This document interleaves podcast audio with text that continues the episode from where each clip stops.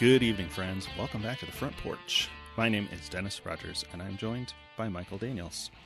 How's it going, Mike? How was your uh, possibly long Easter weekend? Right. It's funny we don't get like a holiday. We get so many holidays for the most weirdest things in America, and then Sure, one of our biggest holidays is definitely Easter, but we don't get a Mm-hmm. holiday day off work or anything for that. I I sort of get why we don't, even Yeah. though we do still get all the days off uh, at Christmas. All right, we get My, Christmas um, off. Yeah, what's up with that? Yeah, my my family from Tennessee came up uh, for the for the weekend, and my brother in law works for um, Christian Radio Network, Mm-hmm. so he had off Friday, but I had to uh, take a half day. But I'm hourly, so I don't don't really really mind that. Um, that was my that was my big weekend thing. We had several um, big meals, but the big meal for me is I uh, I I took a crack at replicating our buddy Pat's um, crab boil, or Oh, as my wow. brother-in-law calls it, low country boil. Um, well, that's nice. though that was always good every year. yeah yeah it's i know that i knew that um it- at at the my parents farm here where i'm living we had stuff like a giant uh stock pot that my brother david bought for uh making beer that i think we maybe used once and i knew we had the big um freestanding propane burner like that you would fry a turkey with Yeah. you know, you hook up to a propane can and uh, do all that. And so I'm like, well, we have all the gear. All I need is, uh, you know, all of this, all this food. And so mom was making a Costco run before, before the weekend. And I was like, yeah, get some, some crab and some shrimp and some red potatoes and some corn and some sausage. Just throw it And in a pot.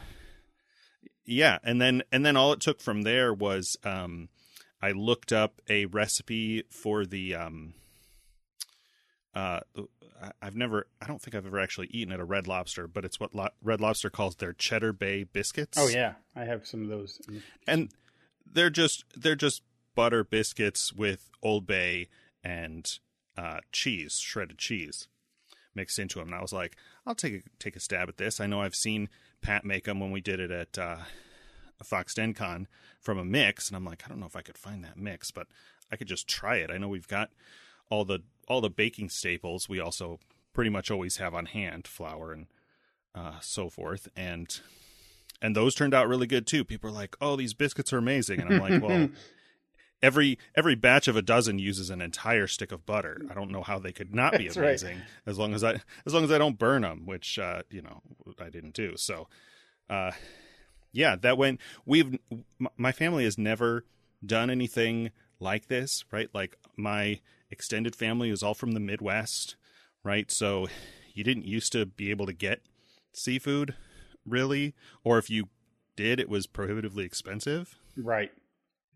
and it's because you know my family as they're as they're eating it as they're dealing with pulling the meat out of the crab legs and all that they're like they're like how come we've never done this before?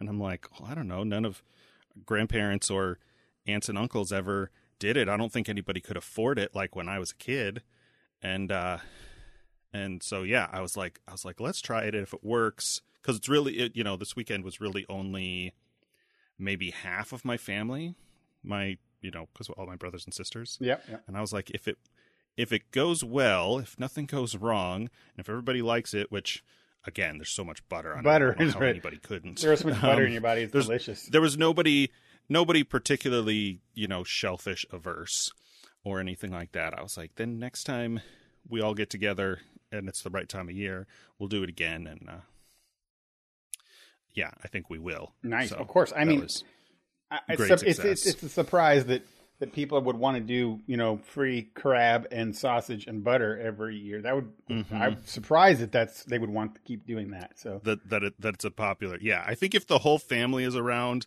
i'll probably have to have people pitch in of course, because even seafood is still not cheap in the midwest they still got to ship it in from the coasts but uh yeah unless it's farm raised well, we we didn't actually get to do a whole lot this this last weekend. Um, it was a nice, uh, small, at home type thing. We uh, had a thing with church. We usually go to church, but they, this year was like reservations type stuff because of the restrictions there still for large gatherings. Uh, so we just Mm. kind of made it a, a nice thing. My my my da- my daughter Sydney, she's you know 14, she'll be 15 this month, and and and I she was she's right there on the edge of whether she should get a Easter basket or not, but like she still got one, and it was Mm. great. And Mhm. and I actually like the fact that she gets one at this age because you can give her like the good candy and she appreciates it instead of the little junky candy Sure. which is still that, that you end up just having tons of jelly beans and peeps around for the next six months because no one actually wants to eat that stuff, um, or at least in the amounts that, that they usually get at, at Easter. Um, so yeah, she just gets like some chocolates and it'll be gone next week, and, and then she'll have a stomach ache for the next three weeks. But you know, it's good. I no, it's been and and for our normal weather report thing, it's been so beautiful here. I, I am such a big spring person, and I cut the grass for the first time like it, this this week, Nice, and it nice. is just so good sitting down on a nice cool day after you've you know mowed the lawn. You have that fresh grass cut smell, and it's you know seven eight o'clock at night, and the sun is still just setting, and it just feels so fulfilling to have done things that matter besides sitting in your house all winter long doing internal projects. Right. It, it was. It's really nice. It That made it a nice Easter kind of day. So I'm, I'm really happy for that. Which reminds me, I was I was driving listening to podcast as I was. Um, I Mm. do that when I mow, like as podcasters listen to podcasts. Yep. Yep. Same. When I had a when I had a yard, Eh, I did right, the same. right. Uh, and they had. Uh, I listened to a, a podcast called 99% Invisible, and uh, it's Okay. it- it's they pick a topic you know whenever they publish Mhm. and they and they really do a lot of research and it's one of those like well funded kind of podcasts um, Okay. and uh, they have a uh, it, it, it's a lot of different things this week happened to be a topic of the history of movie theaters and this, the big cineplex which was Mm. really it was a really cool actually and i would recommend i Yeah. recommend this podcast anyway but that was a neat thing it's like 30 minute little show that has a really good Sure. informative and they go and interview people from things and they talked about amc and where how it was made really cool anyway Mhm. um two things about that one was that um at the end they're talking about how this time in history is a point when that can be a big shift in how movies are made what they're made and how they're just changed and stuff this could be a monumental thing that Right. happens A- and that and he says but then it ends with he went looking for reminders of why theaters experiences were good and he played on the air the a audience uh, reaction to Endgame of like when Mm. at the end when Sure. when uh, like on your left Sure. the on your left part and how everybody Right. you know and you can just hear it over the podcast things you don't see anything because it's a podcast but you just hear Yeah. the yeah. react and you know what's happening you know like you know the on your left Mhm. and then you hear the Yibambe type thing when he comes through and you're like everyone's going nuts and, and I'm like and the, and it Mhm. ends with the guy's like you know I just want to go walk right now I want to go into a theater with a bunch of strangers and have a shared experience like yeah that's Yeah. after all this that's kind of something that was a neat cap to that you know no matter what now we have the Mhm. everyone's convenience to things that are great and you don't have to you know go to movie theaters. You can experience things how at least right now the, the way you want and there's so much good consumable things at home.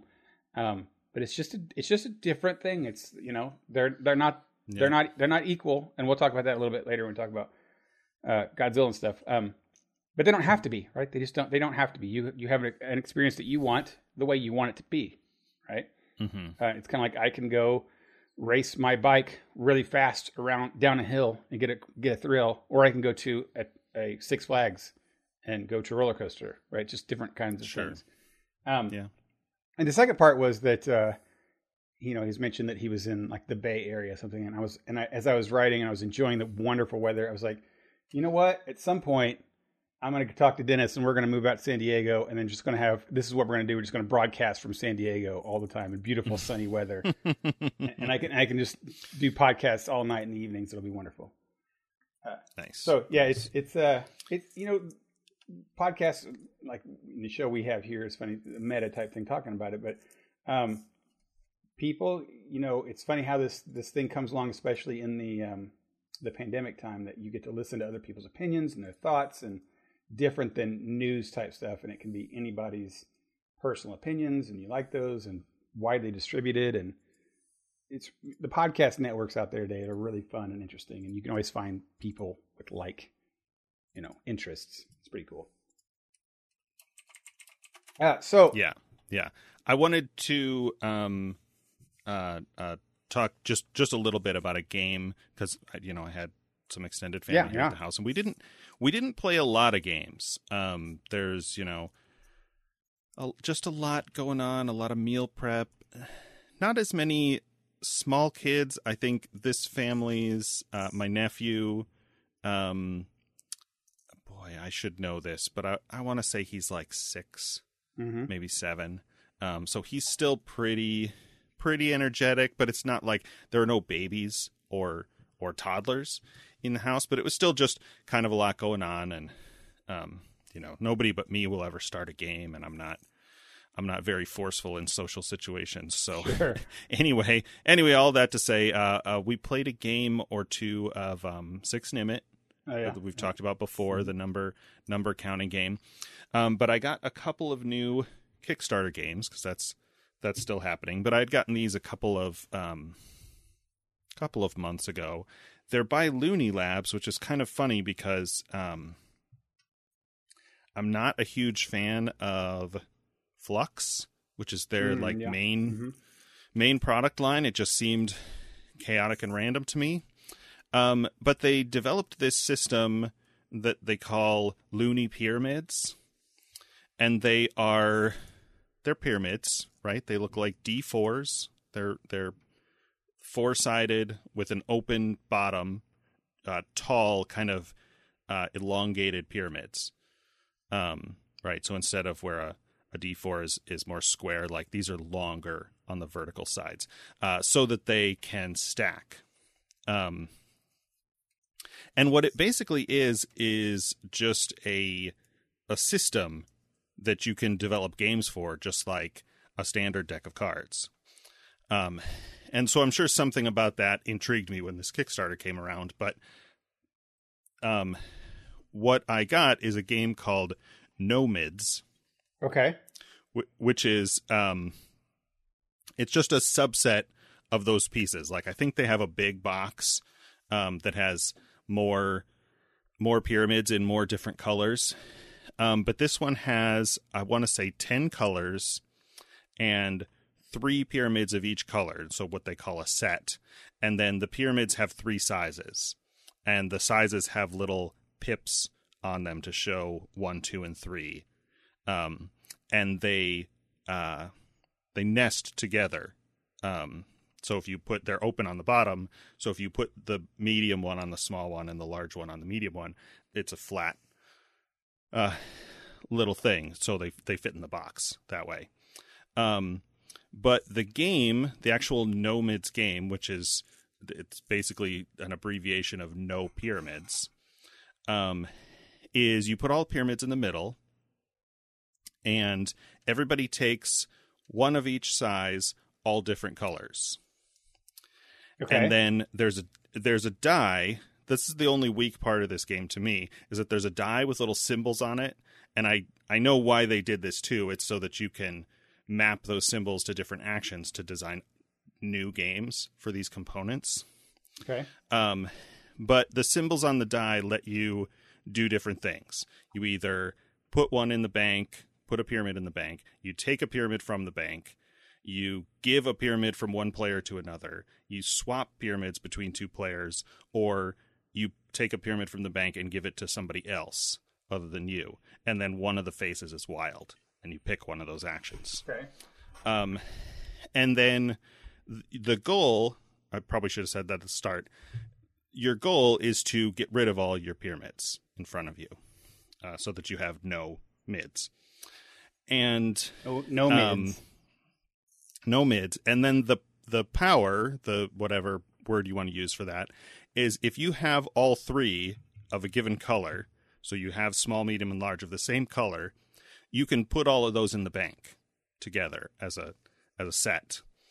And so it's it's if if all of that is making sense, um, the gameplay is very fast because you'll get people move stuff around, and as as we played it a couple times, people started to get savvy to the strategy a little bit and go, okay, well, Andrew's down to just one, so you should give him one, or like you have four, and you manage to make a set and now you're down to one, well, the next three players before it comes back around to you are going to do what they can to to stack, you know, more pyramids on you so you can't go out. But then ultimately somebody will just get some lucky roll where they're like, okay, I can swap my uh, white one with this green one, and now I have a set of three, and I'm out. Oh, okay. So pretty, and so it's it, they, yeah, they say two to ten minutes, and um, the only uh, the only big sort of downfall, and I don't know if there's some way around this. I guess it depends on the person, but um, one of my sisters invited a couple guests uh, yesterday, and one of them was colorblind. And oh I'm no. like, oh yeah, I mean the the pieces we had. I've got the big uh, I mean, I, wait, boardgametables.com that, that came off. It wasn't oh no that they're colorblind. Just oh no that a game based on colors. Oh yeah. Oh no for this for this situation. Like we were already in this game and like my sister is telling him like okay, this one and this one and like so you can tell sometimes which one of them's match. Like there are black and white pyramids that are opaque and the rest of them are all um um translucent. hmm But uh there are like there's a there's a a violet and a dark blue and a light blue and maybe even one other one that even you know for people who aren't colorblind from a distance you're like is that do you have a purple? And they're like no it's dark blue. Um and so yeah we finished out that game and i was like all right why don't we switch games? Why don't we play six Nimmt? Let's, let's play something without color. Because it's not there are no symbols or anything to uh to facilitate that and i'm sure there's a way you know depending like i know our buddy cogswell is i want to say red green uh colorblind you Mhm, know you mhm. could take out one of those two colors and then everything else you know is okay uh for that person but it was just a funny sort of sort of thing i didn't you know it's just one of those things you don't think about if it doesn't uh, it doesn't, but but it, it it's um, you know so many people do have colorblind. You know, yeah it's it's it's incredibly important. And it it comes up every now and then in um in web design. I was, I was getting ready to say that that's one of the things in, in my job is being ADA compliant and recognizing things when I do designs of you know it just seems so many things are knee jerk that that you want to make red you know to, to be noticeable and or yeah for some some psychological reason or yeah or or, whatever. or, or have shades you know and and shades don't have the differences and then being able there there's there's applications that I know that I use that that check these things and you can l- view them from different color perspectives and then you when you do that you have a different perspective on things you know and, Mhm. and with games colors are often so important and and I know more progressive games now are aware of that but so many aren't you know so many things are the red dye and the blue dye and you're like well that just sucks. Can it have a, a symbol? You know that's why if you're playing games these days you'll notice that some things have symbols instead of colors. You can't just look at magic the gathering and Yeah. say this is a red or blue card you know? yeah or or both like uh ticket to ride is that way. Hmm um you you might not notice if you're you know just looking at the colors but you look at them they have different uh uh train cars. And then even beyond that the little spaces on the map have Yes. little symbols on them Yes, and and and that is important, and paying attention to things that matter. It's funny. I don't want to go off on a big th- tangent because that's that's one of my big jobs is, is making sure that that's Sure, that's sure. important to the world Yeah. Uh, of being like ADA compliant. Um. Yeah. So yeah, no, that looks like a fun game, and it's supposed to play up to ten people, right? So that's a in a short amount of yeah time. it's as many it's as many as there are colors and i i looked at maybe trying one of the other um um game framework things that they had but they were all like the little book that came with it had just a hint of the rules just like the the bare overview and then you had to go to their website uh to get the rest of the rules and i'm like eh maybe we'll just do another round of this it's, it's fine I don't, it's you know it's awkward at a table to try to be learning and teaching at the same time Yeah, yeah. I, I, learning has been my thing recently. I've got so many games downstairs, and every time I think about, I want to go down there. We're sitting and learning a game. I'm I'm daunted by the. ah, do I want to take an next hour learning the rule book and the, you know right so, some of these things, and um, then I get distracted. But like I wanted to play Tomb this last week, and I've, I got a Tomb game that I want to play down there, and I was like, oh, I'm kind of inspired to go play it, and then just never made it down there because of that. Because I kept like, oh, stop, and instead I watched uh, the Last Kingdom episodes, and then got wrapped up in that. So. Nice, nice. I it's been a little while since I watched that. I, you know, we had people here, so I was Mm. up kind of late, and that cuts into my my window of time for uh for doing that. I did watch um uh the Falcon and the Winter Soldier episode three.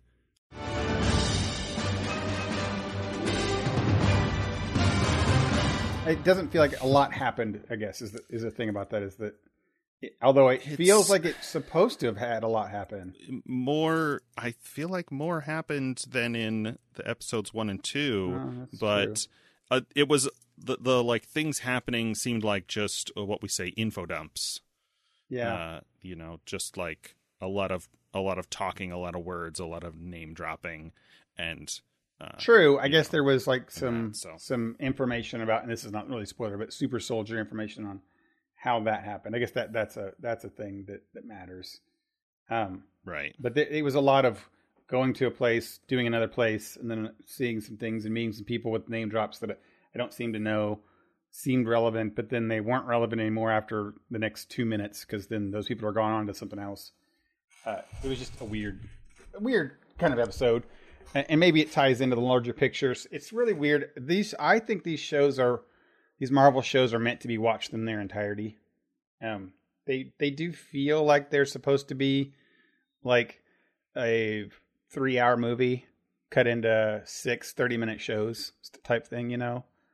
Um, maybe, yeah, it's, It's it's, like they're it's designed tricky- to have one story. I guess what I'm saying, right? It's one story. sure, sure, And then it's not like they necessarily always end in a cliffhanger or anything. They're they're they just kind of end at a natural stopping point in the story, right? Until next week. yeah. the The format, I think, the format worked better uh, with Wandavision because you're you're setting up this mystery. Like there are questions in Falcon Winter Soldier, but I'm not getting the big perplexing mystery kind of stuff that we got out of WandaVision. And we need we got only have like we're halfway through now, right? With Falcon and Winter Soldier.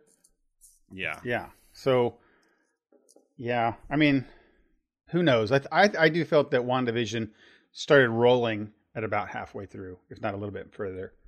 Um, Right. So- That so- when they got maybe past the the TV show gimmick. Yeah, I, and and I think we can talk more about it next week because I don't want to be too I say down on it, but I don't know. yeah, yeah, yeah. There's there's still more to come, and we don't uh, we don't really know. Um, and and with like that- WandaVision, what that's going I to be. I feel like I personally at least want something, and I don't feel like I'm getting it. I don't necessarily know what that is and put it into words Mm, succinct, succinctly, but mhm. you know, saying like I in the first one I get this strong feeling that they're setting me up for character progression of two characters. And and I don't think in the three episodes I got some of that beginnings in the first episode, but I'm not seeing anything more. Like I'm personally, I'm just not seeing Falcon change or move or character develop or do whatever he's supposed to do and Bucky either way. I just I'm not sure I'm getting that. And maybe that maybe I'm not supposed to yet, right? Maybe this is right. there's more to come or this is just yeah, filler. I think I think just like just like WandaVision, like the bulk of the action is going to be at the end. Hmm, Um, right. And So- and how the story all so, comes together. And it yeah. could. So it's hard it's hard to kind of critique. And I don't think it's necessarily fair. halfway through, critique. yeah, Yeah. Um, Yeah. because at this point of it, it ended today. I'd be like, well, this is kind of a mess and not really worth watching. right, right, right, because we're only again halfway through of this sort of limited series. But but I will say at WandaVision at this point you were desi- you were you were desire for more had the lost syndrome we call right where you're like ooh what's that ooh there's an- there's Mm-hmm. questions ooh there's things that are happening like I don't have any questions for Falcon the Winter Soldier like I n- next week I'm not I'm not I don't have a desire to watch next week's episode right Mm. I, I mean I I'll watch it I'm oh wait Friday we can watch Falcon, yeah, of right? course, You know? of course. and I'm not turned off by it, but I don't have like, oh man, it's over. I want to watch another one right now. Right? Right. I really, I really don't have that. I did with Wanda, I think. Mhm. Like, ooh, they that's Monica Rambeau, and she just got pushed out of the, the cube, and oh my gosh, that's the guy from Ant Man, you know, and, and he's talking about this, and now they're gonna go in, but what happened?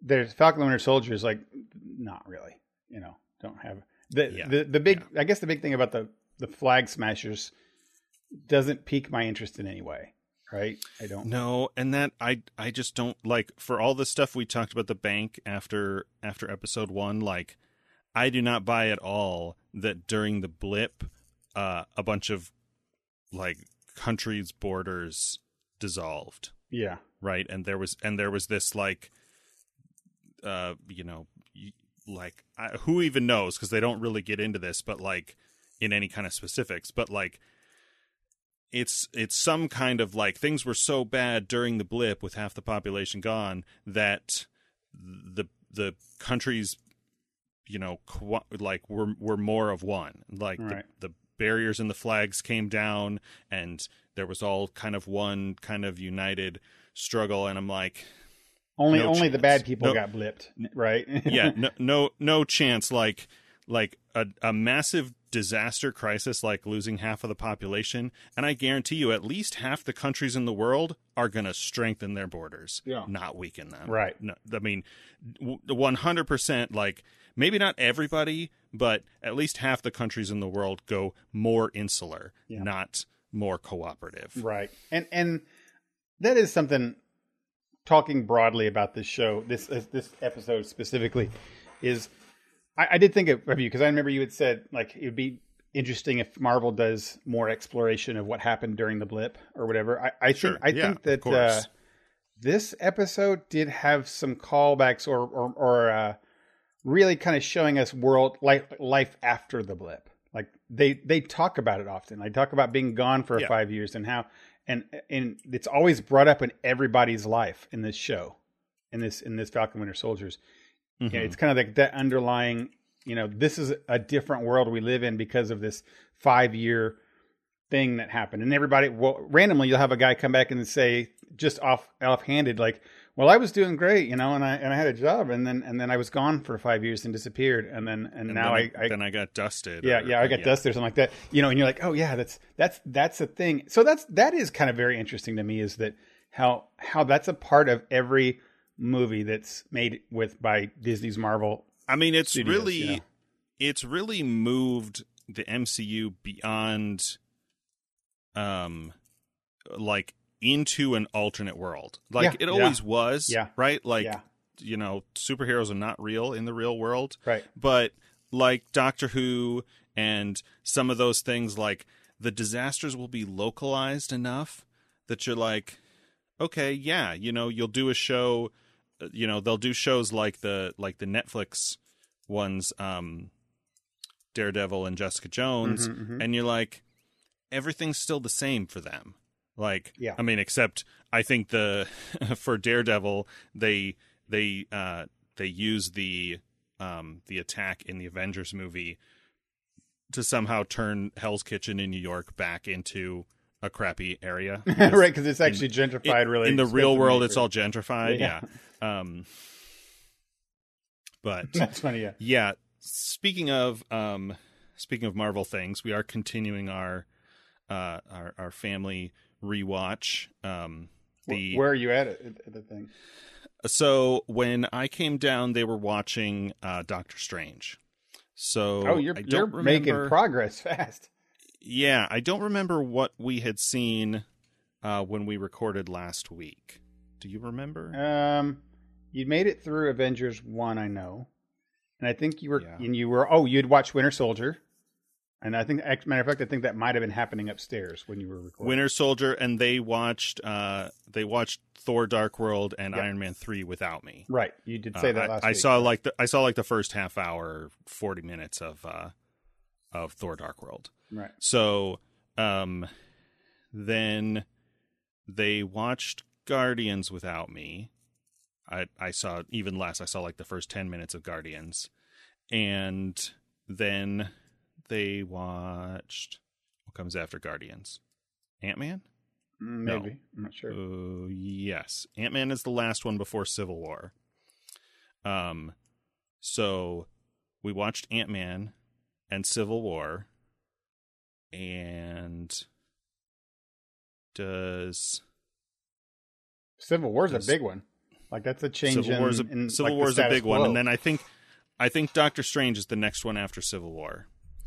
Um, and so I was thinking that we watched more than two, but it, I, I guess it was just two, and so it was a different experience with all the um, with all the nieces and and nephew because they're the older uh, grandkids that have seen most of these, you, except for right a couple a couple scenes that that my sister makes them cover their eyes or you know whatever. Right. Well, you know, um, it's funny you had you had uh, you just talked about like how they're moved into a different world. Like the, the Civil War during Civil War, there's this actually it's Avengers Age of Ultron, I think. Oh yeah, a- Ultron. I knew there was at least one that I was missing there. It's right. Avengers two. Yeah, uh, comes before Civil War because you need you know the events of Ultron are what yeah cause you know the it's Sokovia, the only reason that the only reason that Tony sides with uh you know agrees to sign the Sokovia Accords is his guilt over having created Ultron. Right. Um. Yeah, and then killing people and was it uh, uh not killing people? It's the uh innocent bystanders that that die in that mm-hmm. one. Mm-hmm. Uh, they they had, um, but that one is an example of also like I said, we here in America we call it a 9/11 event, something that that marks the sure. calendar. You know, wherever yeah, uh, December seventh, uh, 1942, Pearl Harbor, Pearl Harbor, yeah. things like that. For us, you know, um, other countries have those exact same things, and there are world events. And I think that um, uh, you know, this is a completely fictional universe. Again, like you said, just moves it off into their own world. Uh, like the Sokovia Accords was something like that, like the, the the Ultron thing, where a super powered being could cause the end of the planet extinction, right? And and how that affects everyday life of real people around the world. And then you have Endgame and Infinity War that didn't just affect a country far away. That let's say America or Britain or France right can can it's, ignore. It's it's the whole planet, and now there's not like there's no chance that anybody anywhere on Earth was completely unaffected. In the same way that like you know again somebody in in downtown New York in a certain in certain boroughs were not affected by the events of Avengers and not affected at all by the Ultron stuff. And hey, um, you know what's interesting here and, and worth mentioning is that okay. Marvel we talked about this a long time ago. Marvel did a relaunch of or a secondary like I don't know, spin-off world you would call of their universe 20 years ago. I think it's called the Marvel Ultimate Universe. Um, okay. And, and where they in the comics, you mean? In the comics, yes, in the comics, and, and I won't go into what that is, but it's it's basically just an alt universe, right, of of things. Uh, that's when you had uh, the the first um, uh, Nick Fury that looked exactly like Sam Jackson before he was a, a white man from the 30s. Um, so, uh, but anyway, it, the the biggest thing about that was the, the, way things were written was that everything had kind of what you would think of real world consequences. Like every event that happened in those things was dealt with in the long term, right? In the same way that the MCU seems to be doing the same kind of thing right? In, in normal comic books, the X Men, there's the Phoenix Force comes down and attacks New York City, and aliens invade, and then the next you know episode issue, nobody seems to care too much, right? It, right. They just rebuilt and like, oh, we're back onto our job as the mailman.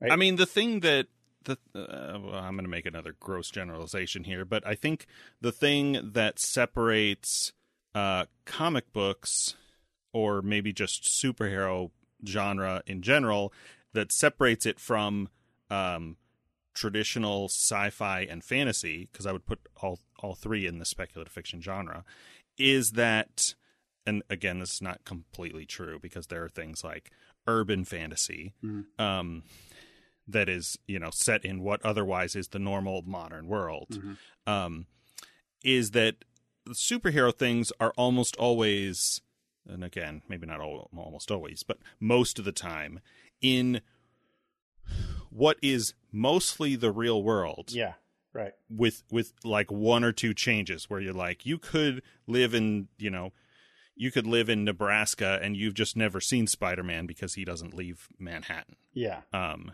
and like that could all be real. Everything else is is otherwise the same and that's why, you know, like I take issue like the thing I was saying earlier with the nation borders dissolving during the blip i'm like okay this is supposed to be real otherwise like right. aside from aside from all this thanos nonsense like this is supposed to be the real world and yeah i don't i don't i don't buy that um right but in a, comic, nitpicky, in a comic book that that real world stays static right like yeah things in the real world happen and go on, and then comic books can sometimes recognize those. Like obviously, when 9/11 actually happened, there were, you know, like Captain America went to the site in the comic book, stuff like that to to help bring it all together.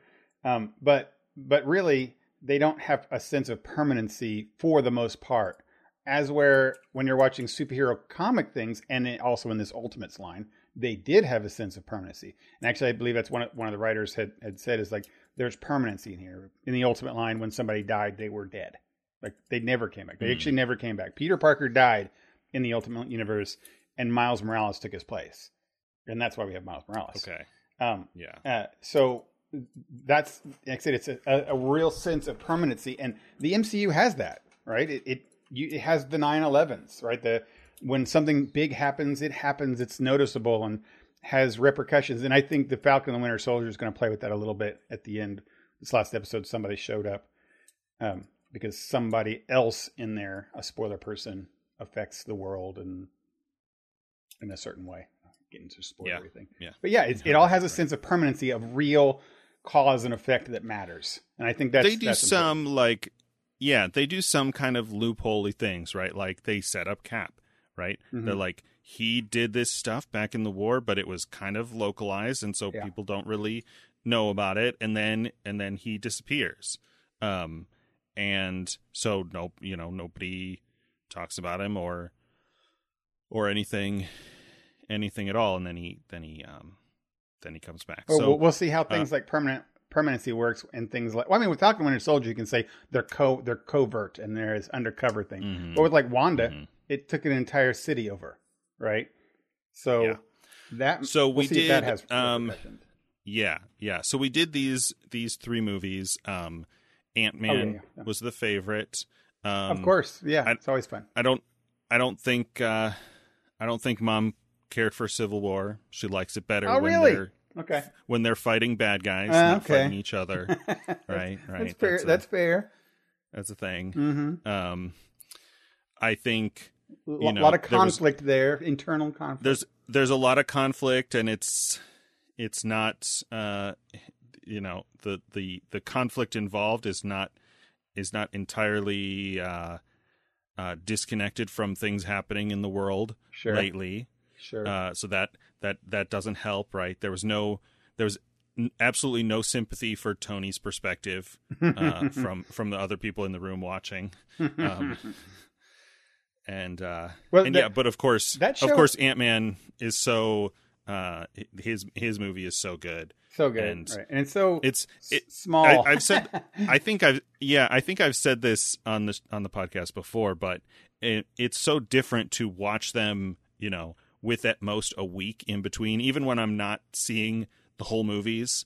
Um, you get to the you get to the tag at the end of Ant Man, and it's uh, it's Sam and Steve, um, Falcon and, and Cap, and Bucky has just shown up, and they're like, "Oh, what do we do? Like, should we call should we call Tony?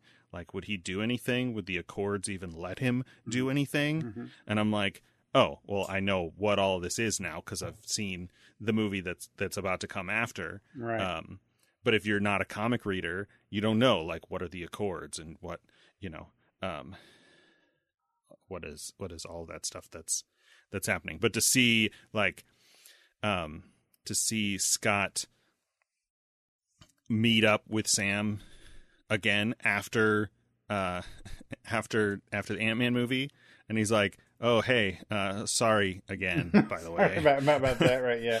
Um, yeah. that'll never happen again or something yeah that was a that was a one-time thing i i uh i will say it's funny in the comic books uh the winter soldier and um uh like civil war were not my favorite events and i did not like those storylines all that much personally some people sure. very much like those things but i i did not uh, but those are my favorite in the time periods that you've watched up to this point. Were definitely my favorites. I, I, I have said before, Winter Soldier is one of my favorites, but Civil War was actually very, very excellent um, from the conflictedness of like a Bucky type thing. Like he's trying to survive, come to grips with what he has, and then throw in throw in a great, great surprise character with T'Challa.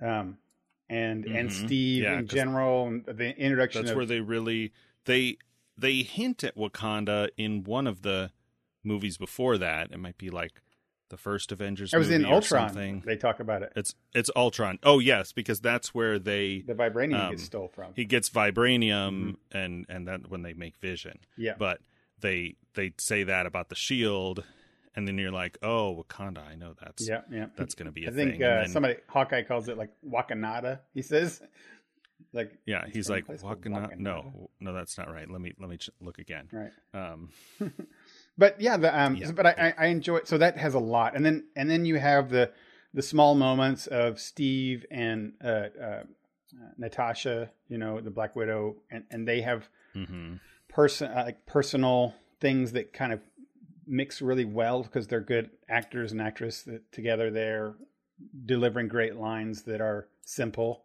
but good. Like she's always talking about you know getting him a date or something. Um, and they're sitting in a car driving in a truck down the road or walking into a, an apple store things like that. They're just kind of feel good and smaller.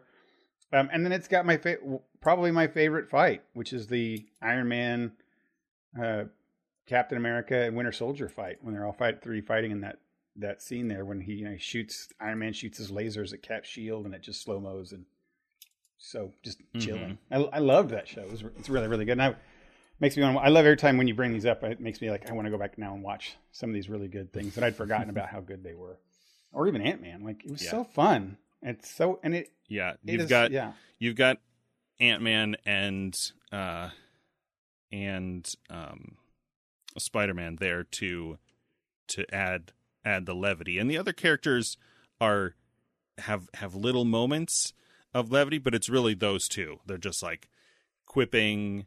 Um, Man, you could not You have know. brought Peter Parker Spider Man into the MCU better. There could not have been a better way, right? and and we talked and we talked about that how like uh you know my brother goes when he when he gives the line to Tony like when you can do the things the kind of things that we do and you know something bad happens and you could have stopped it then it's your fault. Which Right. is funny like on that description alone he should probably be on Cap's side. But he doesn't he doesn't know enough to pick a side and tony finds him first. Um and that's and you know he gives like some of the things that he says to cap later where he's like uh you know he he told me you're wrong but you believe that you're right and Right. that makes you dangerous and that makes you dangerous. And you're like- such a great line. you're like uh, that's that's it's that's great but that's 100% true of tony as well Exactly. right like it's it's it's really saying nothing but it you know you get get a kid you, you get a kid, to, uh, I- I- exactly. He and he felt like such you know a believe you perfect but kid at that point, right? Like a high schooler. and then somebody somebody said like you know oh finally we didn't have to have a whole movie explaining uh, spider-man's origin story and i said i didn't realize it this at the time when i saw civil war but knowing how far from home and homecoming were made in the sense of marvel disney still not having uh, the rights to make spider-man movies Mhm. I'm like, they couldn't have introduced Spider. I mean, they could have if they could have gotten the deal first before doing Civil War, Right. but they, you know, they probably couldn't at that. And they're like, yeah, they probably worked out a deal with Sony to get, um, to get Spider-Man in a couple scenes in this one movie, and then, and so they had to kind of accelerate his, um, his his character introduction. and he's he's in um, one one sequence, and that's it. Yeah. like w- arguably the most well known Marvel character of all history, and he only gets one sequence. And Yeah. and in that one Yeah. sequence, like line for line is perfect every Spider-Man thing that any Spider-Man fan of different types of Spider-Man favoritisms liked, right? Like it, it mm-hmm. wa- he comes in and he's awkward, right? Like hi, hi everybody. awkward. Hi Mr. Stark. He's- you know, thanks for the new suit. quipping. Right. He's And- quipping all and he's, he's just he's awkwardly nervous, which feels very Peter Parker. And then and then he but he's really really good. The first thing he does, he steals Captain America's shield, um, and then he Mm-hmm. takes on Falcon and Winter Soldier. And the entire time he just goes into this nervous geekdom. Right? Is that a Mhm. carbon fiber Yeah. arm? That is so cool. Do you do that with reinforced? You know, which Yeah, is yeah. fantastic. Like, I don't know if you've ever been in a fight before, there's usually not this much talking. There's usually not this much talking. That that and the is that stuff coming out of your body? it's so good. Uh, yeah, and then of course he does the you know you've seen this old this old movie before called Star Mhm. Wars, uh, which was good. Where did you find this kid anyway? I don't know. I didn't check his ID. so yeah, that that's so good. So how good. old? How old is this kid? It's like I- I don't. Whatever. eh, Oh, he says I didn't carbon date him. He's on the young side.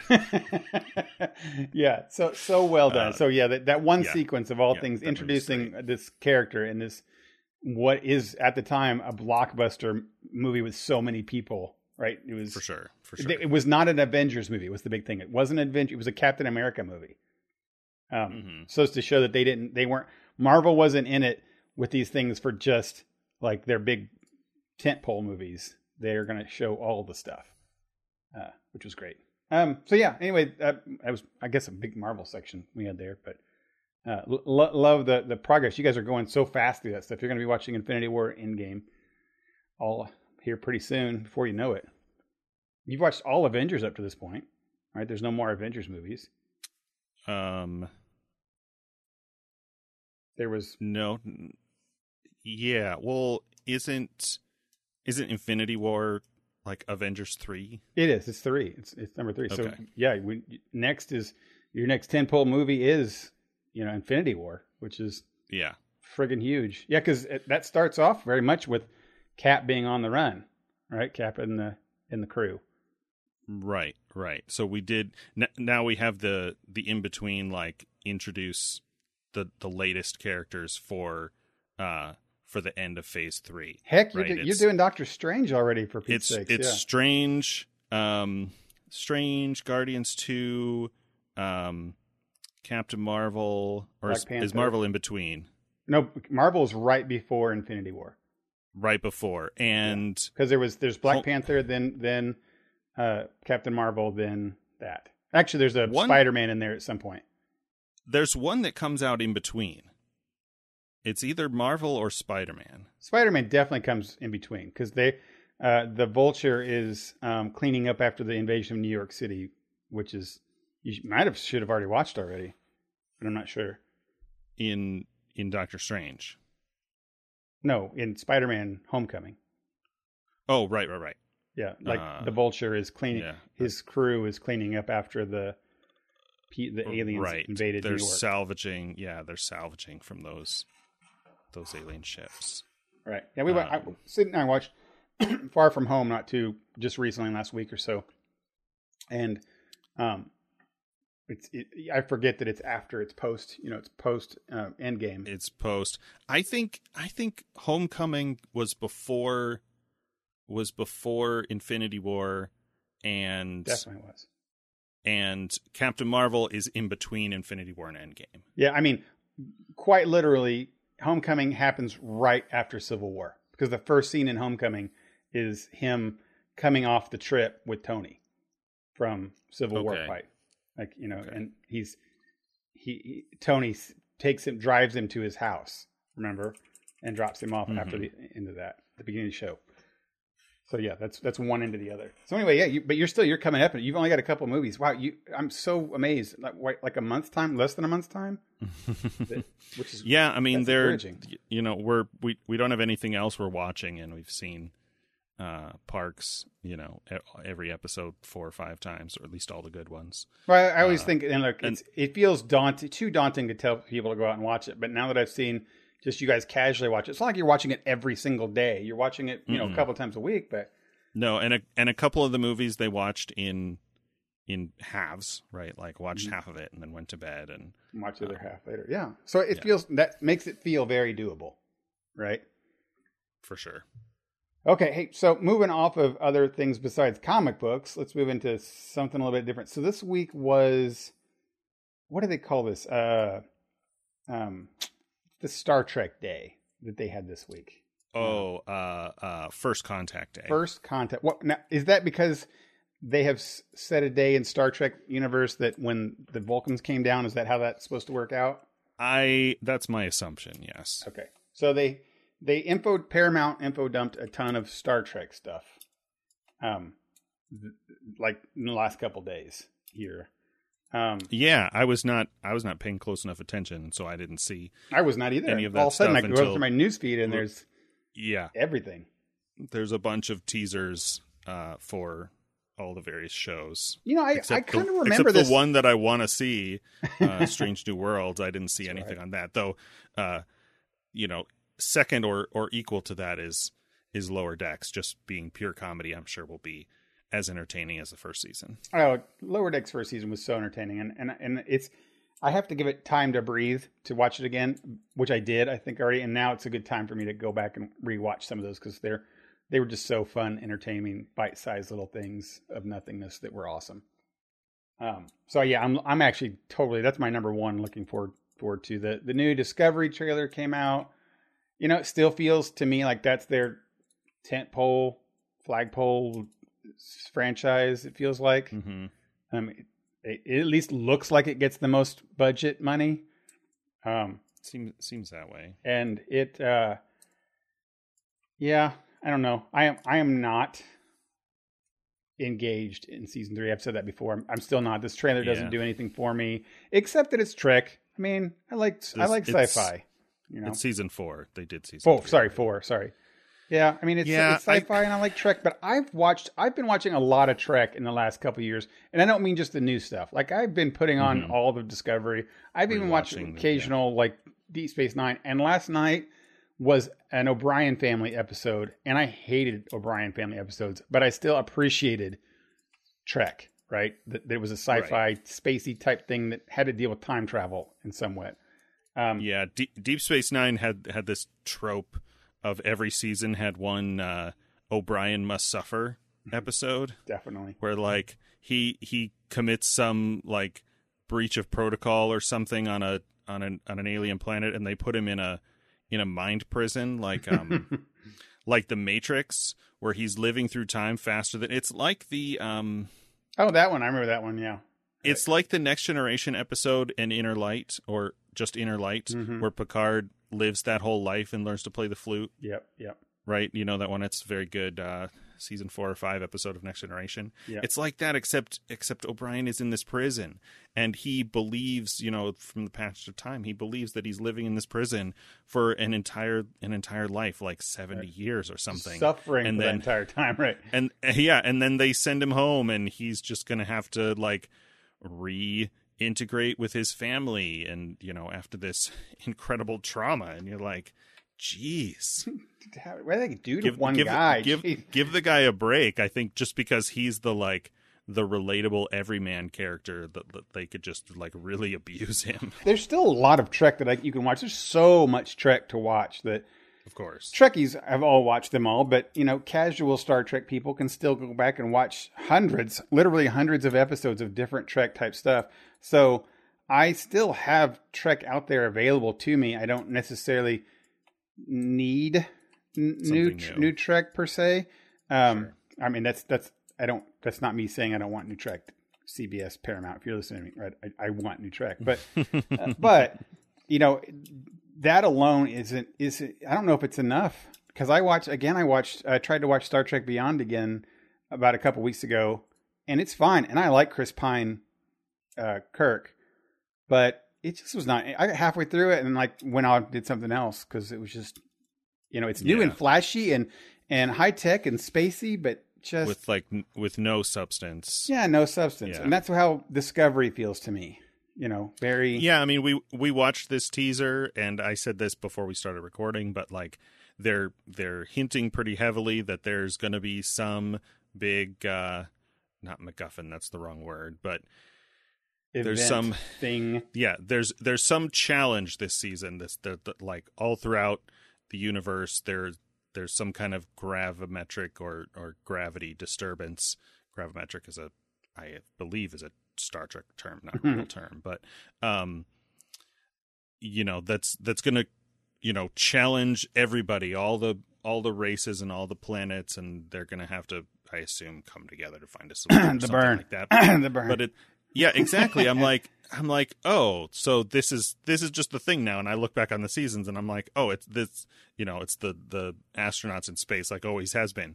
Like the first season was about this Klingon war, and the second season was about the Red Angel, and the third season was about the burn, and the fourth season's going to be about this gravity thing. And I'm like, okay, I guess.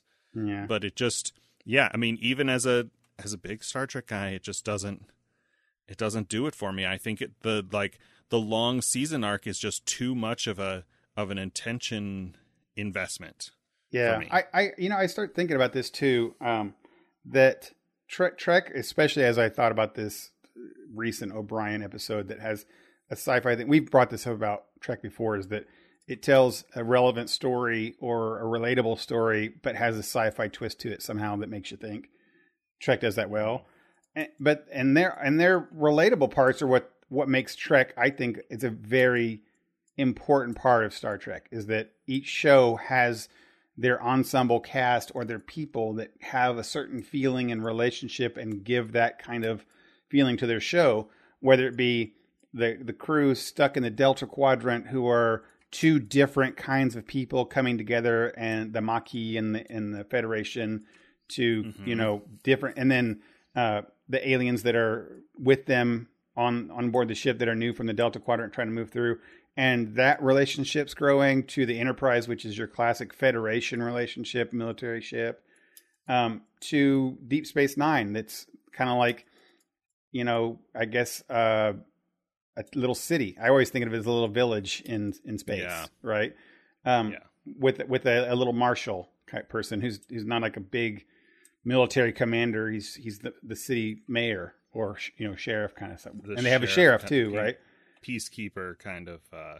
constable. They even call him constable, right? Right. Uh, so so anyway, they have those are the feelings that they have.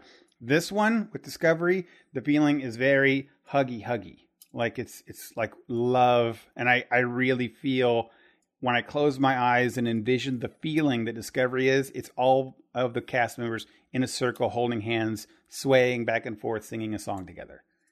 That's what the feeling I get from Discovery.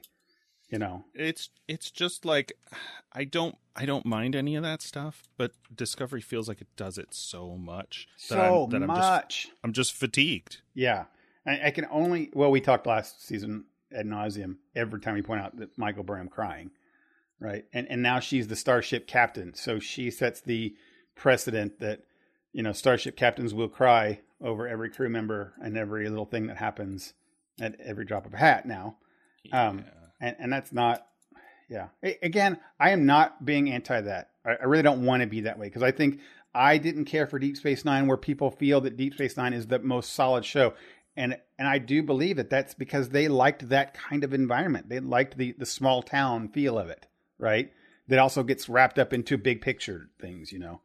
Um, and yeah. then, or some people really enjoyed the the strict exploration type, you know, a diplomatic thing of the next generation. You know, they they liked those families of people, and people will like Discovery for the same reasons. It's just not necessarily something I enjoy that well. Yeah. Yeah. Okay, uh, so the other one is Picard. Picard looks interesting. There, spoiler alert. I guess not really spoiler. It's all over the news. That Q's coming back. Um, mm-hmm. but it's dealing with time. Did you notice that in that that that teaser? Yep. There's a lot about time. A lot, a lot about time. I wonder what they're going to do with that. I think that that they'll. Do you think that they'll have? They, they got to have some kind of plan for Picard, right? Like I love him to death, and he's a hero in the world. The man's like 107 years old.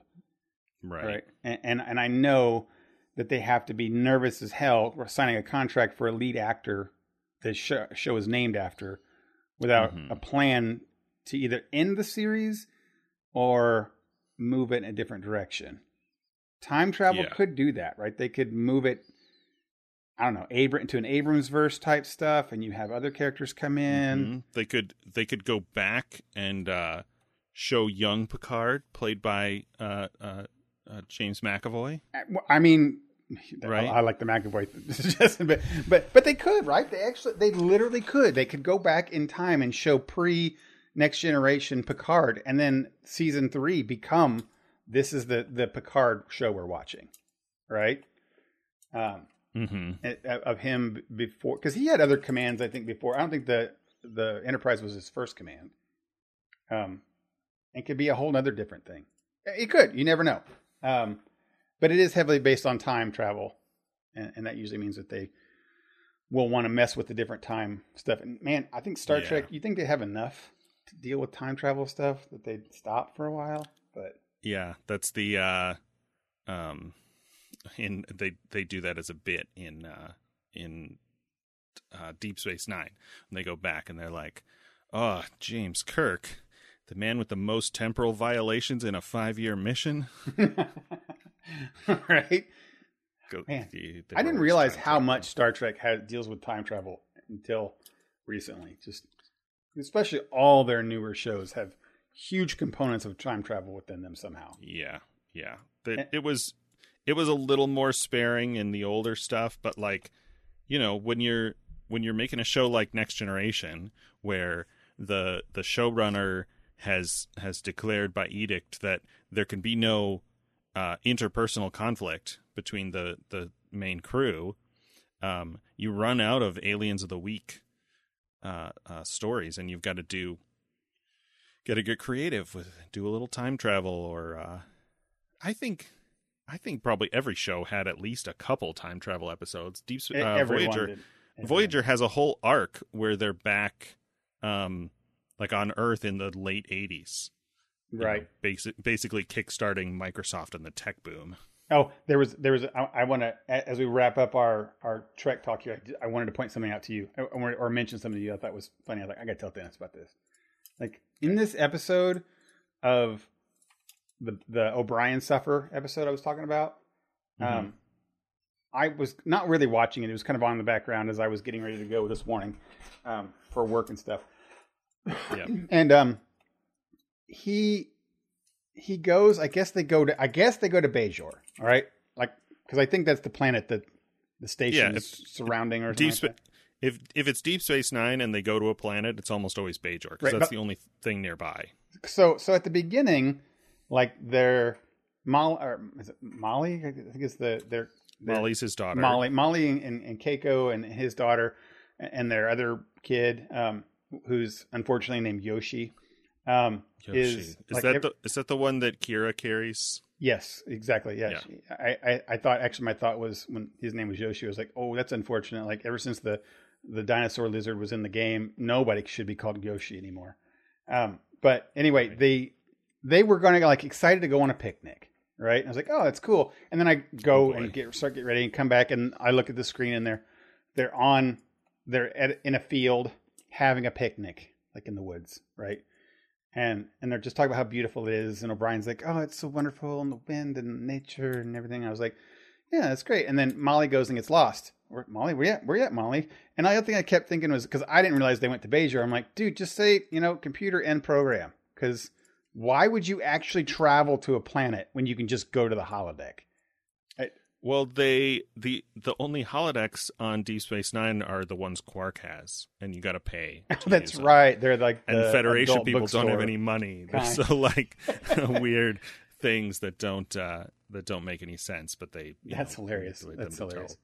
Yeah, that, cool that is funny. Uh, in all of the, the the Trek shows, holodeck time is very like the most precious commodity. That's that's the new uh, thing that people trade. Is I'll give you some holodeck time. like luxury good. it's the new yeah. currency, right? You play platinum Mhm. for holodeck time, which you know makes sense. I think everyone that would be the. Why isn't there stories about the addiction to holodeck time? Because you know that's a hundred percent thing. Well, Oh, they, no, they that's do a have whole- one, right? Uh, The- yeah, the whole Barclay. Barkley story in Barclay. Next Generation when he's like is he going on dates with holo- hologram Troi, Troi. or something? And they, they have to they have to have a whole intervention with him that's a little bit like I mean, if if he's doing it on his personal time, he's not hurting anybody. That's a whole kind of problematic storyline. But right. I mean, but if I was serving on the USS Enterprise, I would probably go to a couple holodecks where Troi would be involved, most likely. So I, I yeah, don't I mean, it's a pretty realistic kind of uh, you know thing. If a guy, But that is- that that is, that like, is an interesting. There's surely there's fan fiction, and I don't mean the, the bad kind, but like real stories about how the detriment to society of how holodecks sure, are and, and sure. stuff. Yeah. You think video games rot your brain? Holy cow! Right. Right. Right. But anyway, I, it was weird that I thought that they would go to a, an actual planet that had dangers and real things that Molly could fall down a cave in, instead of just going to the holodeck program where you can put safety protocols on good and let the kid. I was like, just let the baby run wherever he wants. It's not like it can matter. was it was it just them? Was was, was just- Kira with them or anything? It was just. It was just them. And, and that's weird because they don't like none of them have an attachment to Bajor. That's so. It- no, it, it's so weird. Sometimes it's not the same. Like maybe they don't have the smells or whatever. They're not quite right on the.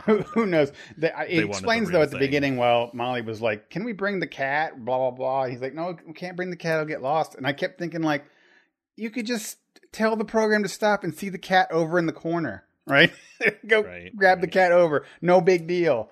But that's that's funny. I I just think that the holodeck changes the world. May- maybe maybe Keiko and her and her botany stuff. She wanted to go. Oh, there you go. She May- didn't want to maybe- see hologram. Maybe that's the the explanation of it. So Ke- Ke- Keiko's one of my least favorite characters oh yeah, in, right. in either of the shows O'Brien is in. No, that, that that that that whole show still. You know, I've watched more and She's- more of it, and I've I've she's not worse than Vedek Winn, but Ugh, uh, yeah, she's she's not. I love that they they cast literal nurse nurse Ratched to play uh, that character. she's the worst. Makes makes total sense for her. Yeah, I, I still have yet. I've watched several now. I mean, it's it again. I I've said this to you before that it's Deep Space Nine and a few other shows where I have not watched them for other reasons, missed an episode here or there, are like treasures that I get to you know get new shows to me things. And Deep Space Nine is definitely a lot of that. It's always new Trek to me almost. Um, Mm. So I will get a lot of what I call new to me Trek with Deep Space Nine, and I still yet in that time found something that make has inspired me to keep watching more episodes of Deep Space Nine. Like it just no nobody there seems to be too interesting to me. Like oh, I'm just not interested in Odo's desire for Kira, Struggle. you know, and and Oh, then and then his yeah. struggle, and then the I didn't, doctor. I didn't love that. His his stuff and his struggle was was okay. I didn't. I wasn't crazy about his his stuff with Kira.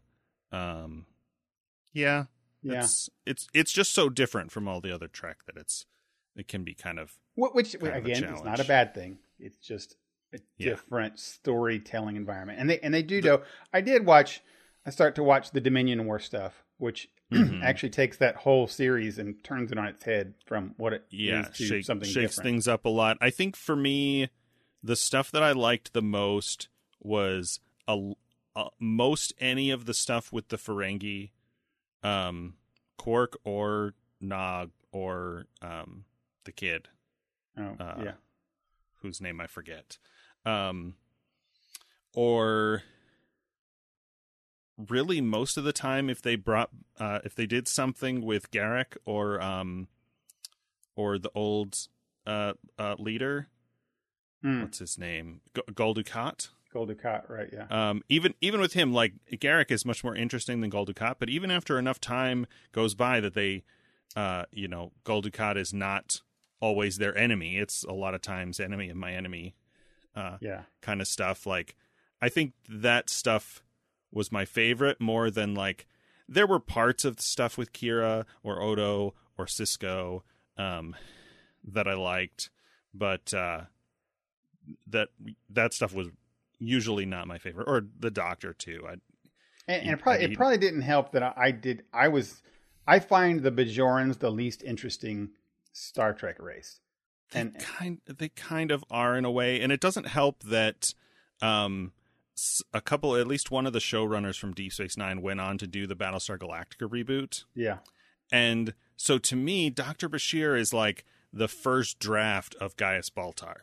Like right. Baltar is so much more compelling to watch on the screen than almost sure. anything uh, Bashir does, and not all of it. Like he has his moments, but um, Well, yeah, Bashir, the, the character of Bashir seems to have like they'll throw him in his specific episodes that are supposed to be emotionally important and vital, and then the very next episode he's back to happy-go-lucky, you know, swinging his arms back and forth as he walks down the promenade, happy. Like he's just he has the actor seems to have stuck in one character thing and then he has mm. his moment, and then goes back to the character thing. That's like a that sounds like a symptom of, you know, they're doing a long form TV show, but we're still kind of in the episodic TV era where like things can change, but they can't change a lot. Yeah, Um, I mean, so- some so some things like Sisko just- tends tends to evolve some, sure. but some character, but he just didn't, or maybe they gave him arcs and he just didn't feel. He didn't feel any change. So yeah, you're right. I, I agree. Is what I'm trying to say. I guess with him is he, he does. That was a really good analogy to him as an early Baltar. Um, so yeah, it, it's just it's just hard. It's been hard to to to get into that stuff. I, I did like Quark. I think Quark's a a pretty fun character that would work. I have a problem when I did have a problem with Worf on the show. Like he did not Yeah. seem to ever fit. He feels like an, a next generation perfect fit character, but not on this. Like it's so weird that he would he would go here of all places. Why would why would he feel happy here is always weird to me. Hmm. Right. I mean, I, I guess I didn't see his early episodes where he was his reasons and stuff, but Worf just feels like he he would be destined to be a starship captain. And I know he becomes a captain of the Defiant, but he does it in a roundabout way, right? I feel he would be like moved directly I- into command and Honestly, I don't remember. I think it's I think it's maybe related to what's going on with the Klingons as pertains to the Cardassians and some of that kind of stuff. Maybe. And I like the stuff that they do with him and Dax because Dax has this history of Curzon being, you know, really close with the Klingons. And so they they connect in that way. Um but yeah, the the Worf stuff I think mostly was fine. Like you give him more opportunities to interact with the Ferengi, and that's always good for a little a little comic comic uh, relief. Yeah, the and the Sisko parts, the Sisko's are the Sisko as they call him, the emissary. It, it was again that goes back to the I don't really find interest in in Bajor. Um, so if you don't like Bajor and Bajorans and that whole culture, the emissary stuff is not interesting, and that seems to be Sisko's primary storylines for the most part. Is is is his Yeah, it- that that, you know it comes and goes, but it's it's a major component for sure. It it is, and then it it's always frustrating. It like it they never explain anything about the emissary or the portal aliens and anything. They just randomly show up, give out weird riddles that make no sense whatsoever. and and they will not listen to anything he says as he just babbles on like tell me things tell me things and they just talk never talk in- right words and then they come in and destroy an entire dominion fleet for no reason right like it's and then they disappear and you never see them again and it's just so weird that it didn't make any it never made any sense or had any attachment to me wow we just went too much long on deep space nine but yeah, we we talked a lot about Deep Space Nine here for a minute. Um, I don't, What, I don't know why uh, that came that way I've already closed my. Uh, Pe- people are going to be upset with me about like that was because I get that like that is the greatest Star that Trek was the best. That was the best episode. So you watched, um, you watched the new King Kong movie or Oh, yeah, uh, right. Godzilla movie. Yeah, I did. Um, I I had weird planned it on. Our buddy Justin had mentioned wanting to go see that show in the theaters at the IMAX, Mhm. and and then sent me. You know, he just said, "I'm gonna I'm gonna go buy, watch this," and I was like, "That absolutely, it sounds fantastic." So he he messaged me and, and texted me and said, "Hey, you you want to go?" Like, yeah, let's do it. And right there, we bought tickets. It was like three weeks early. Um, and our IMAX, my IMAX is an hour away up in Indianapolis. Um, Right. right. Same for both of us. So so we drove up there on Wednesday night um, to a movie theater, and we've talked a lot on this show about going to movie theaters during the pandemic. You know, and we've gone over how Mhm. I've done it a couple times and experiences and whatnot. We're coming in the time of the world now where, at least in America, where people are starting to relax restrictions and people Yeah. are uh, there's vac- there's a lot of vaccines happening. My I myself Mhm. has have happily taken the first vaccine shot.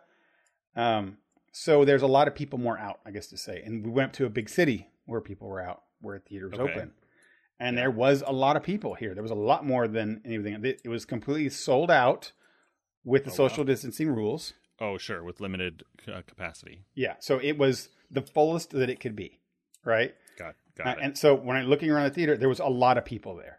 It, it definitely was a lot of, people. and I, I'm not saying this is a bad thing. That doesn't really make the big thing to the story. But the idea was that I, I did go to a theater and it did have the feeling of a lot of people again. Right. The the Okay, sure, the food line when I went to the theaters here in Bloomington, there's nobody in the lobby. They close the lobby early because they don't make enough concession money type Yep, stuff. yep. Uh, here it was uh, we waited in line to you know with a lot of people, and then we had to got Mm-hmm. our got our food, our popcorn and pretzel bites ordered, and then had to go stand on the side and wait for our pretzel bites to come because there was a line for the pretzel stuff. So there was a lot of people there, um, not just for the King Kong because this is a big megaplex type you know cinema. Okay. Uh, so that was very cool to see. First off. Mhm. Uh, and then King Kong had a lot of people, which is very cool, but it was easy because it was social distances. There was like seats in between everybody, so we had lots of space still yeah, yeah, yeah. um, and it's IMAX. But uh, the movie itself was uh, very summer blockbustery. Uh, Uh, there are some spoilers that, that I won't mention, and uh, uh, so won't talk about. Any, don't worry about spoilers. Um, but it, uh, if you watched Godzilla of King of Monsters that came out last, it's very much Mm-hmm. like that. Feels like that, except worse human talky talky parts. Hmm. Like Okay. the, the the humans if you watched any of the transformer movies you know that there are humans in it but they're always doing things that don't really ever matter in the long run. Sure, Uh, sure. right. They, they might at the last minute all the culmination of things that they make it into the computer room and press the launch button that might be the only thing that matters in the whole movie right that a human does. Same thing here. Like there's a whole bunch of well i wouldn't say a whole bunch but there's like anything that humans are they don't matter. Godzilla and king kong are going to do their things right? Right. um, it, it also has a lot of nonsense. Sid and I talked about this on the way home. In the first five minutes, you realize that, oh, okay, so we're just going to throw logic out the window and just not worry about that. Okay, check, got that. We're moving on.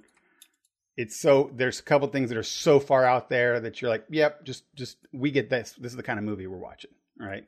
hmm Um, Sure. They're just going to open up a hole in the ground that goes directly to the earth that they get there in like 35 seconds. Uh, okay, that's where we're at in, in, in the world. Sure. Um, and when you're okay with when you're with when you're fine with that, then you're just at that point just enjoying the huge explosion spectacle and sci-fi lens flares and stuff like that on the screens. You know the the incredible incredible CGI. If you can't appreciate the where CGI is coming from, come from these days, then you're crazy. Um, sure. And especially in IMAX. I'm watching what is literally a gigantic gorilla sitting there, and in IMAX you can see the the, the birds flying across the screen that look like big, like to me, the size of a car going across. But if it was on the small screen, they would just be a little bitty speck that you wouldn't even notice. Mhm. Um, so it's it's kind of cool to see those um, big type things. And so the, and the fights were really cool. So the movie itself was just very summer blockbuster, but I will say that what made it so much better and very enjoyable was watching it in the movie theater on that huge screen with, you know, sound that was erupting everywhere and then, you know, the, a couple oohs and ahs from a, a thing that would happen. Um, and and when you see a, gigantic lizard shoot his laser breath into the ground and, and it rumbles around you and you know you can hear the whole theater go the sound design goes and then pause and it's quiet in the theater for a second and then boom right? You feel it you Yeah, see it. yeah. light explodes all around you in a dark room. And then it, that's just a that's just an experience man. It's you know very cool.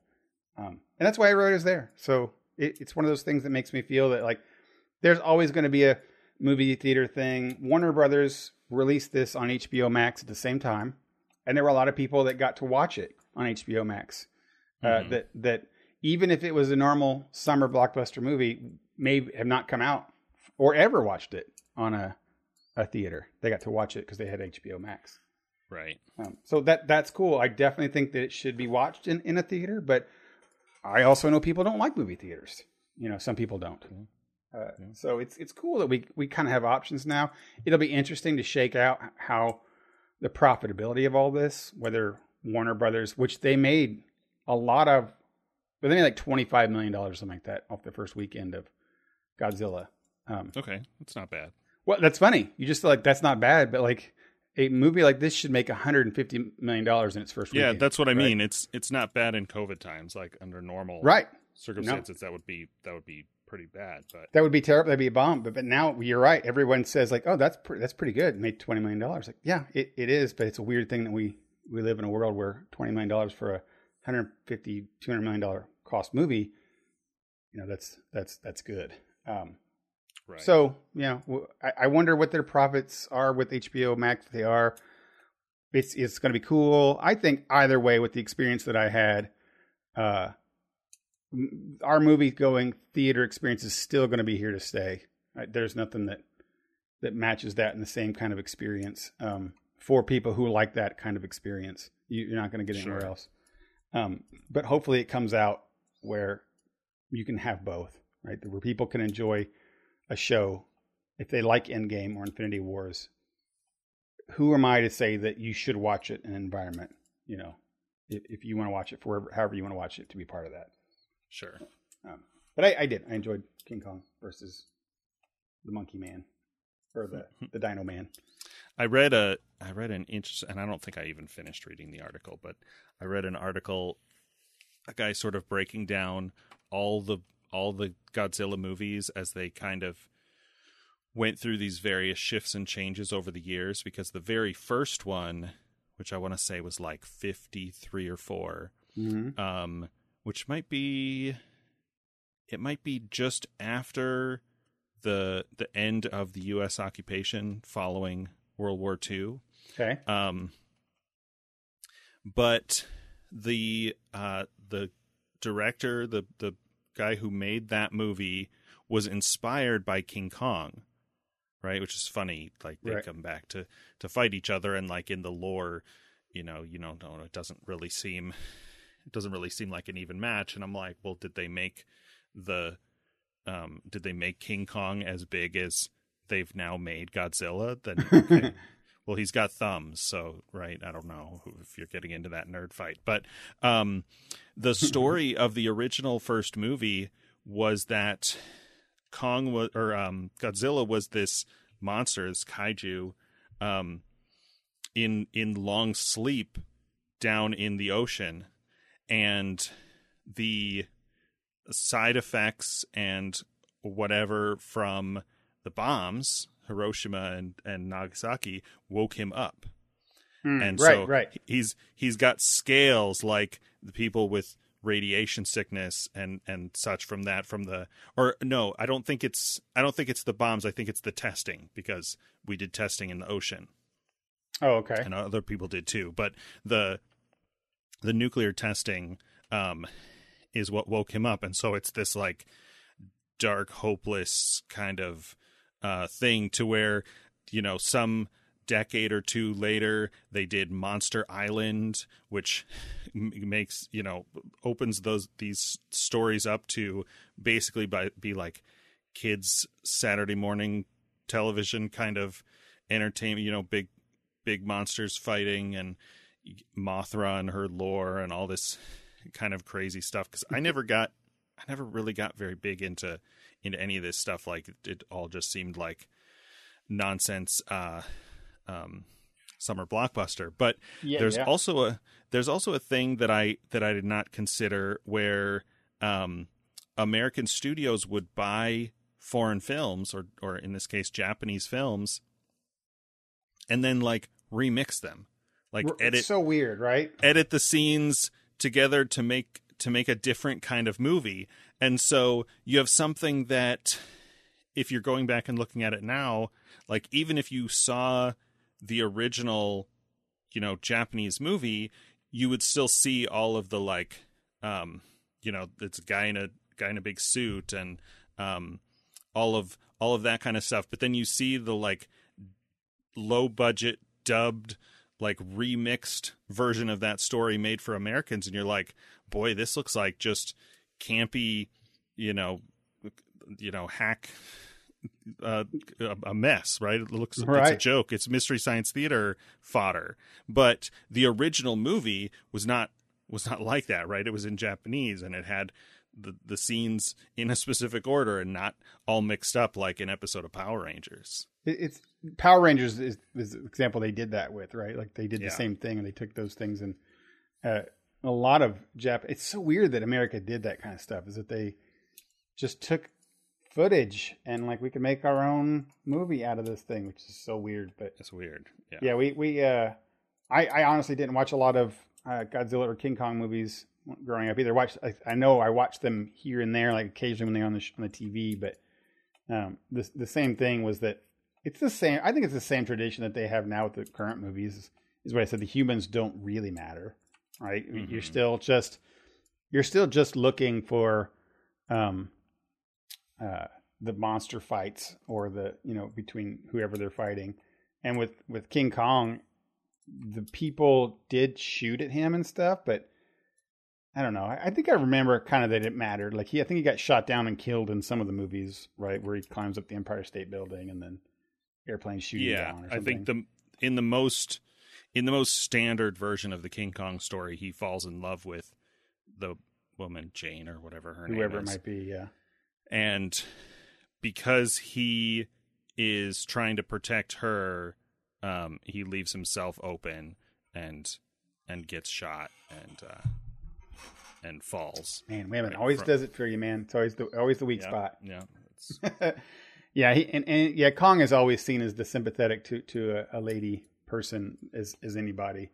yeah Um, love love twas love that killed the beast or Mm, however right. Oh, and and that's you know they they keep that on with the, this show as well. They're very they very much have their personalities. Uh, Godzilla is still always very like the the benevolent dictator, which is really funny actually because he's like the king of monsters, right? He is the one that like yeah alpha whatever you've been decided since the last movie i think the king of monsters movie humans and the human race realize that that uh they can't do anything against this monster who's going to destroy the world and you know they now side with king kong are thankful for their big hitter and they're just going to be supplicant to him and do whatever they can to help right Hmm. and then when he's done, they're like, the, the show ends in the credits with like Godzilla's our hero and our savior, and goes off right, you know.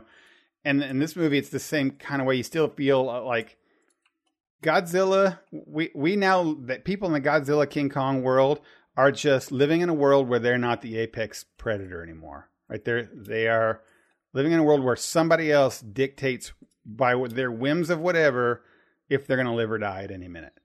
Um, sure which is which is funny. But that that was that that was, they didn't really explore that terribly. They do a little bit, but nothing seriously. But that was actually a really interesting topic to me. It was like Godzilla's a good guy, yes, and as you can see the trailers in this movie, like he does some things that aren't necessarily good for humans. He decides he's going to attack things for whatever he reason he deems he's going to, and humans just have to live with it, right?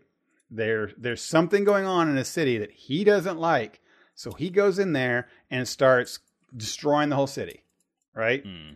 And whether and and obviously you find out that there's a reason for it, and you find that early on in the show. There's a reason for it, but still, it made me think, man, what is it when we're on the planet Earth when some creature can just be like, uh, I think that this shouldn't be the way it is, so I'm just going to destroy a city. You know, that's right it's crazy, but cool. I mean, it was that's it's really interesting. And then even the show, Justin came away saying, you know, like they just like they go to a gigantic city and just wreck it, like massive Yep. metropolis, you Yep. know, and they just wreck it. No big deal. Yeah, I mean that's the that's the legacy of that first movie. As, as I was saying, I read in that article. It's like mm-hmm. it's a guy in the suit, and in the fifties, the technology that they had available to make this suit meant it was like two hundred pounds. And so the way the way that Godzilla walks is this kind of dinosaur thing because he wasn't even really, you know, it wasn't like they were trying to make a lizard. It was like a guy in a suit with this monster head, this like sea dragon kind of monster head. And the only way that he could move was with this like one foot planted, the other foot kind of swings slowly forward, and he just lumbers and plows his way through, uh, you know, a city of of model, you know, model city of of little buildings, uh, because that was the only way he could move. The suit was so heavy. right. So he just wrecked through little bitty models of Yeah. cities and Yeah, Yeah, yeah. It's it, it's so funny. You you watch these shows and they're just fine But it always takes me back to when the internet nerds lost their minds because Superman fought Zod. And like, oh my god, the collateral damage, and Superman's the worst hero ever now because he fought in Metropolis. I'm like, have you ever watched a Godzilla movie and you're cheering on Godzilla as he levels an entire city? I yeah, what what bothered me about Man of Steel was that it felt and and in retrospect I could see Zack Snyder setting up Batman versus Superman, right? right? So like it was intentional, but when I watched the movie I was like were these guys whoever made this movie because I, I, wasn't really aware of Zack Snyder at the time. I'm like whoever made this movie, they sat in their in their planning room and somebody was like, "You know how in all the movies there's they're always like smashing into buildings and stuff as they're doing all the stuff, you know, like in Avengers mm-hmm. when these things flying around and they're crashing into buildings, and you're like, were there any people in those buildings? Like, are we gonna are we gonna address that at all? It was like somebody had a problem with that. So, Man of Steel, every other scene, one of them would hit the other, and it would it would cause enough damage to a building that the building would start coming down, and it just right. happened over and over. And I was like, true. Right. Okay, we get it. There's collateral damage. Lots of collateral damage, right? Yeah. And you're right, and they do that. They do that big. They really just focus big on on Man of Steel with that, you know. And and and it, and a, it's intentional, right? That they yeah. want to set up, you know, pissing off Bruce Wayne so that he can. well, as a byproduct of that, you you actually have long scenes of Avengers: Age of Ultron where. Uh, I think it was Joss Whedon that did that one. Like intentionally spent lots of time instead of seeing built. They still made buildings crumble and fall down, but they spent so much time of heroes rescuing evacuating citizens. civilians like, yeah. all the time. It was that entire last scene was half of it was them running from person to person, getting them into to boats, lifeboats, and you know getting them out mm. of the mm-hmm. city. Which you know that that felt that feels now in hindsight like that's totally a reac- reactionary thing to the backlash of Man of Steel, killing everybody around him. Sure, sure. So yeah. Anyway, it was good, good movie. Um, it's nice to be back again, be back in that real kind of theater environment. Um, we'll get more of it. You know, I think uh, Black Widow's gonna be released. That that's actually one I'm looking at as you know for numbers when you want to start looking at a number. Um, mm. For theater stuff, because it'll be released in the summer after a lot of people had a lot of time to get second rounds of vaccines. Sure. Um, and it's also going to be released on Disney Plus at the same time. Um, if that can make good money in the theaters, I, I honestly believe that we can keep. I think businesses like uh, movie companies will start to feel that it's okay to release simultaneously because if they can make good, profitable business in the theater and release it at home and make money off that, that can change. that can change things. Both. Yeah, yeah, for po- for positive, you know, stuff for everybody all around and not have yeah. to fight it, right? Yeah. So we'll see that this this summer. I think there's some other big summer things coming, but uh, yeah, yeah, I assume so. I don't know. I've not been keeping up with that news. It's a, it's it's all it's all kind of a nervous thing. I think mm-hmm. the, the the theaters are are signaling that it can happen. I think the the people are signaling that, that they want to to it to happen, that they want right. it to come back. Not everybody, of course, but I think that there's, you know, consumer confidence that's starting to happen. And, sure. and and but it's it's money. It's a lot of money tied up in millions and millions of dollars, yeah, not billions sure. of dollars. For sure. Yeah. All cool. right. Well, uh, let's see. Next week we'll probably have more um, um, Last Kingdom. Oh, hopefully. Um, I, I actually started season three. I'm most of the way through season three and it doesn't. Okay. I'm just letting you know it does not let up. I think did I text you recently? Because it's hard for me sometimes you, to not like exclaim did. out loud. You did. When watching I'm, the show. I'm still. uh Boy, I don't. Now it's been enough days that I've already forgotten. I think I'm in an arc where he's separated from from everybody else and uh still on on quote unquote wife number four Is it number four? Mark, right. Mark, marking marking time that way. The, the uh, uh, yeah. So I'm in that, and um, you mentioned a show called Invincible. Is that oh, animated? It's it is an animated show. Okay, so I'll, uh, I'll try and I'll try see, and watch see if some you can of watch at least a couple of those. And it's not have to, I don't know if it has to be a show that you won't have to watch forever, or that I would say everybody watch. I'm go- I'm excited about the next one that's out. Um, But Mm-hmm. I I'd love to hear your reaction, honestly, like to see what you think of the first couple episodes and just general comments. Because like I said, I've read the comic book, and I and this follows the Hmm. comic book really straight and narrow with it. Okay. Um, and, and which is exciting to me. It's not like an adaptation like MCU stuff is. It's pretty much like what it is. Um, and uh, it's it's a hard thing to describe without experiencing it in the comic book. Um, so hopefully I can get your reaction on that and good or bad. It does. I don't think that, that it has to be either way. It, it's it's a very interesting storytelling thing. So Right yeah, uh, cool. Invincible next week. I'll, I'll watch the, the rest of that Mm-hmm. one and some some Last Kingdom. Yeah, yeah, and then maybe we don't have we don't have any movies. We're watching a lot of shows. Maybe when we get in another lull, we should go watch and rewatch uh, uh, Evangelion, the kaiju uh, Jaeger. I- you know that or that is they're one that I Jaegers, they're Avas, but Yeah, that that is one that I think that has got to be on my list of.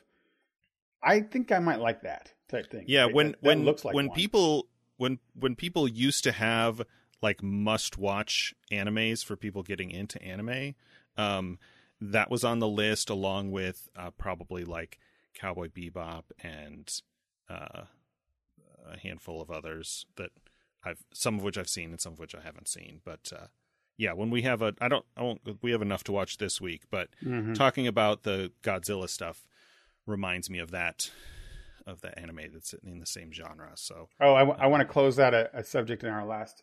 Well, we're over now, but last thirty seconds. Uh, I, I had kind of mentioned here in little bits here and there that I've been rewatching Stargate SGU, which was the Battlestar Galactica esque type Stargate series. Um, Okay. I, I got into the second season, and I started the first season. I really enjoyed, and, the entire time I've I as I reviewed on the, the show again, like I kept wondering, oh, this is terrible, sad thing that they they stopped the series. And as I'm watching season two, I was quickly reminded why they stopped the series, and I I start to e- with every episode I start to remember that oh, for this whole season and or just the last season, they start really really putting emphasis on the worst parts of the show. Like the worst Oh. characters get not just a little of the screen time; they become the primary central characters. And the worst things that you could see say hap- see happening, like, oh, this guy's being a jerk, and his mo is that he's a jerk, but he's got a sweet heart. And the second season is like, let's ratchet his jerk up to twenty five, and then completely eliminate his good guy stuff. Right. So everything that's terrible about that wasn't so great, they made the focus. hmm, Uh, so which makes me, you know, feel like, oh God, I really am slugging through this thing. And when it's over, I'm going to feel like, yeah, that's probably why they ended the show. So right. that was my Right. cap of loving SGU to not hating it, but thinking, yeah, this is, it's a thing that was two seasons and it should be done and it's done. Right. Cool, man. I think we, we, we won the, the world's hearts tonight. Did it? Did it? Wrapped it up. Yeah. All right. You have been listening to the Front Porch episode 189. We're coming up on 200 already. Coming up there Crazy. real fast. Uh, thanks as always to our friends at Geek Scholars Movie News and LRM Online. If you want uh, news on movies and pop culture and board games, uh, check them out. Uh, if you want to uh, reach out to us with questions, comments, feedback, suggestions for things we should watch, old classic animes, um, you can uh, use contact forms on our website. That address is frontporchpodcast.com, or you can email us at frontporchpod at gmail.com.